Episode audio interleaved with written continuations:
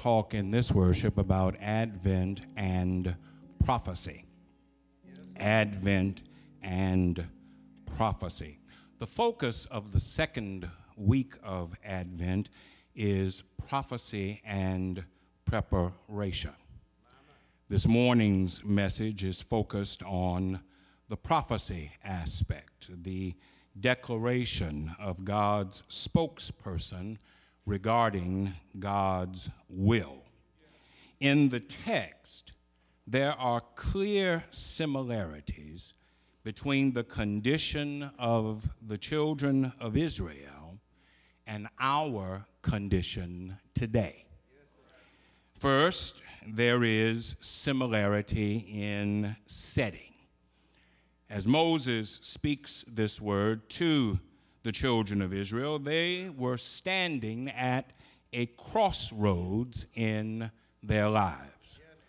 Behind them, a long and arduous journey was coming to an end.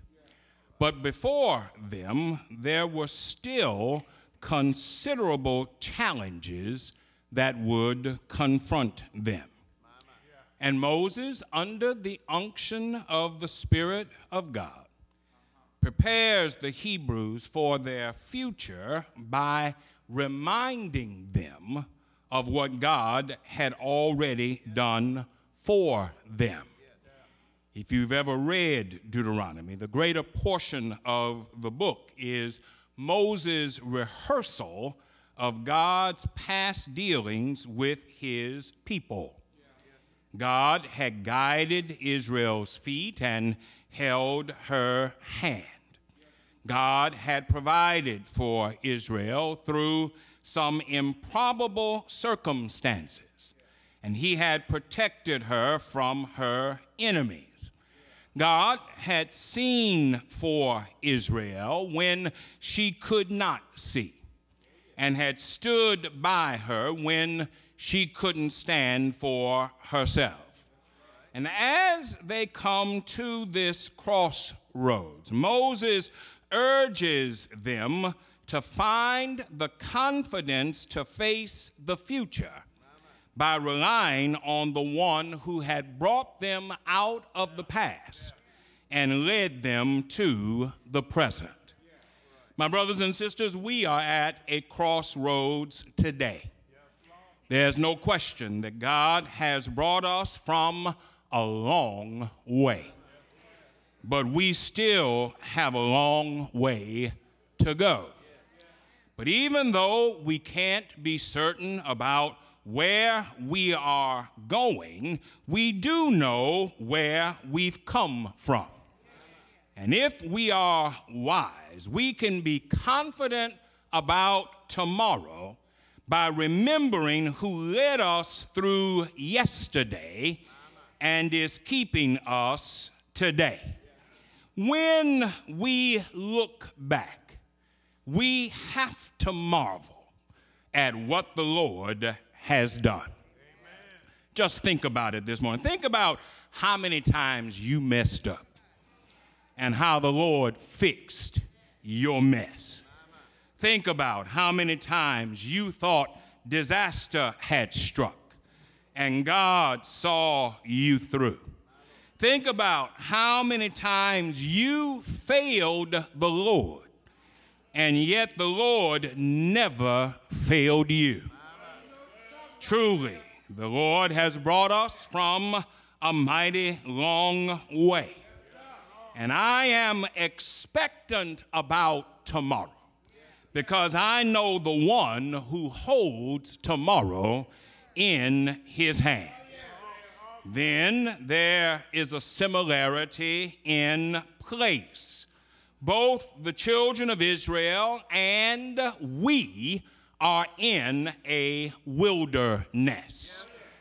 For 40 years, God's people wandered from place to place, no place to call home no sense of comfort or security. Always on God and always a stranger. But while they were through with their physical wilderness, they were still in a spiritual wilderness. These people had met the Lord and they had been recipients of God's law upon Mount Sinai. But in their hearts, they were still wandering. Their spirits had no place to call home. Shiloh, when we look at where we are today, many of us are still in a spiritual wilderness. As we approach 2019, church attendance among African Americans is at an unprecedented low point. Many of those who do embrace Christ are rejecting his church, saying that they don't have a need for organized religion in their lives. But that's how I know that you're in a wilderness. See, Jesus established the church. It's built on who he is and why he came into the world. And so when we reject the church, we're rejecting Jesus. When Jesus saved you, you were graced with spiritual gifts that were meant to be used in concert with the gifts he gave other believers for the promotion of Christ's kingdom in the world. So when you withdraw from the church, you're withholding your gift from the body. You're refusing to blend your gift with the gifts Christ has graced others to have. And you're hindering the work of Christ. And that tells me that you're in a spiritual wilderness. When you read your Bible, do you skip over the part that says, Give, and it shall be given to you? Good measure, pressed down, shaken together, and running over, shall men give into your bosom. Do you ignore the part that says, On the first day of the week, let every one of you lay by him in store as God has prospered him. Everyone, as you propose in your heart, so let him give. When we take the material blessings that God has entrusted to our care and exhaust it on stuff without giving anything back to the one who made it possible.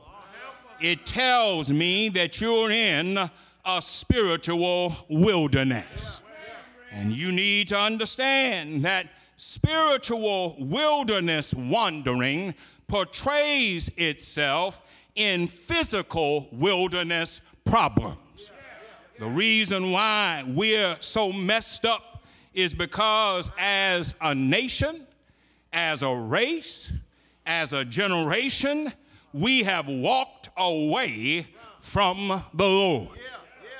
God is our security in the wilderness. He's our comfort in times of sorrow. He's our hope in the midst of despair. But instead of trying to come out of the wilderness, too many of us are content in the wilderness. God has established spiritual principles for living. Seek first the kingdom of God and its righteousness, and all other things will be given to you.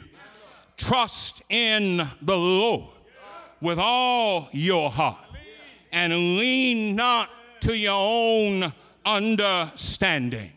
They that hope in the Lord shall renew their strength. They'll mount up on wings as eagles. They'll run and not be weary. They'll walk and not faint. Love the Lord your God with all your heart, soul, mind, and strength. And love your neighbor as yourself. And if we would apply God's principles to our living, what a change it would make in our world. As Moses stands before the children of Israel, he reminds them of the perils of wilderness wandering. But I'm glad that wasn't the whole message. God had something else to say. I hear Moses prophesy to Israel about the coming of Messiah. I'm about to leave you now. The Lord has told me that my work with you is just about over. But before I go, there's something important that I must tell you.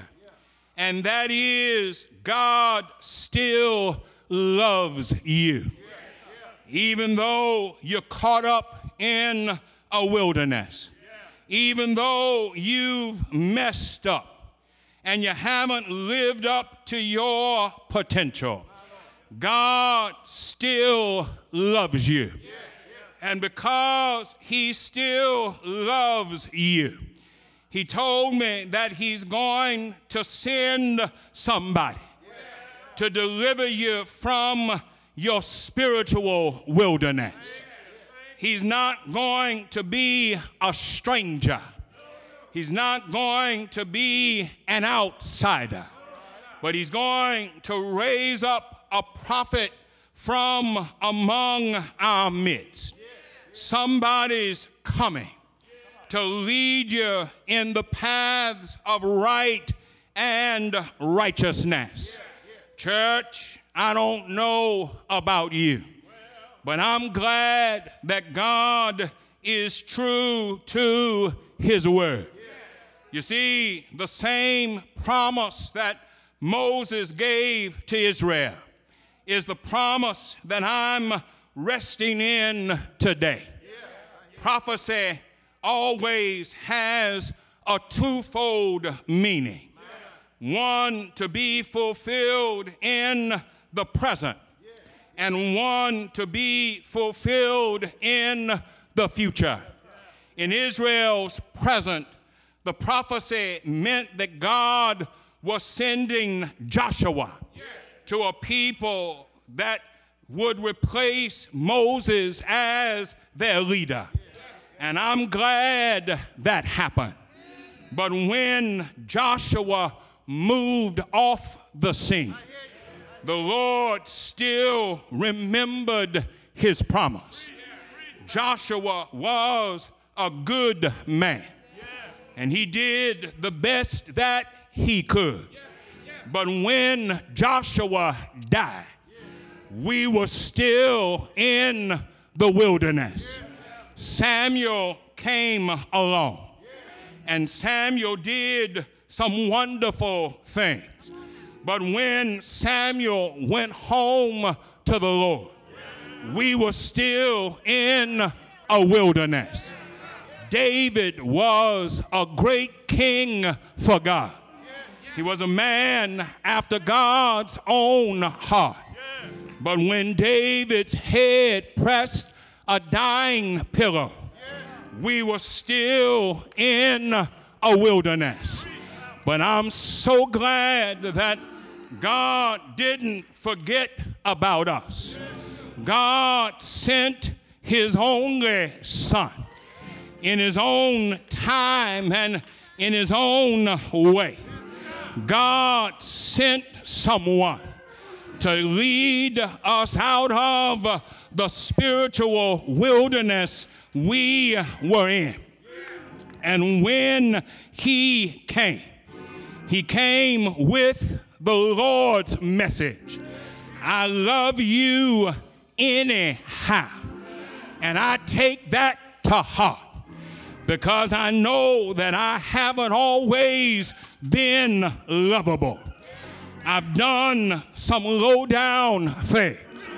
I've made some terrible mistakes. But I'm so glad that in spite of me, God loved me so much that He sent Jesus to take my griefs away. Oh, church, I don't know about you, but I'm so glad that there is prophecy in Advent. Because prophecy just means, Thus saith the Lord. And when the Lord speaks, we need to listen. You can listen to folk if you want to, but that's why you're in the mess that you're in. But when you listen uh, to Jesus, He will uh, bring you through. Jesus alone has the words of life and hope and encouragement. Jesus alone is the one who will see you through. Jesus alone is hope in our despair. Jesus alone is a wonderful counselor and a mighty God and an everlasting Father and the Prince of Peace. Jesus alone is joy in sorrow and light in dark places. Jesus alone is a friend who'll stick closer than a brother.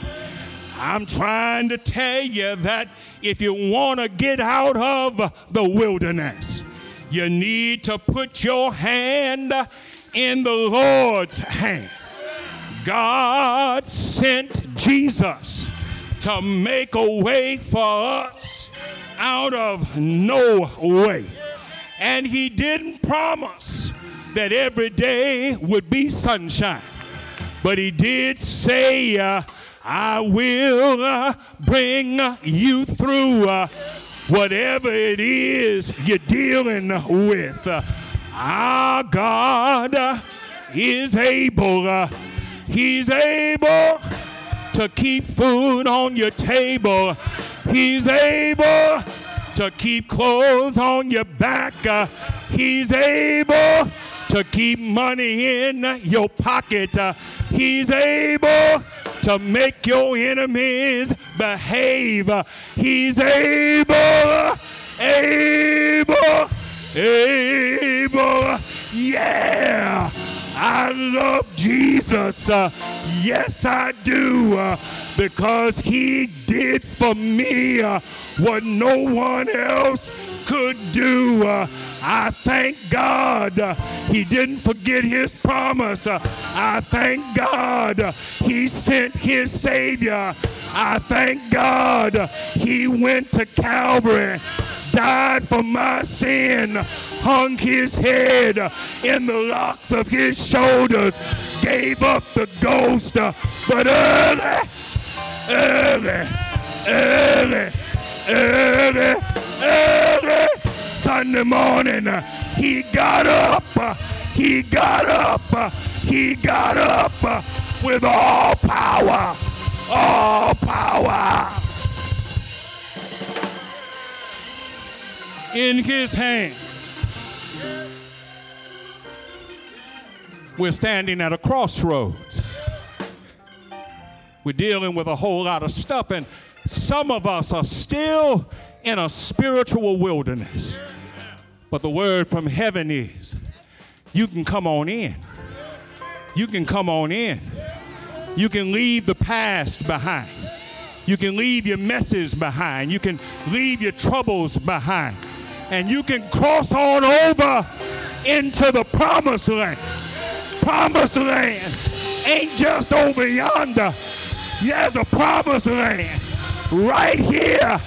When you put your hand in his hand, you're in the land of promise. Choir's gonna sing a hymn. Joy to the world, the Lord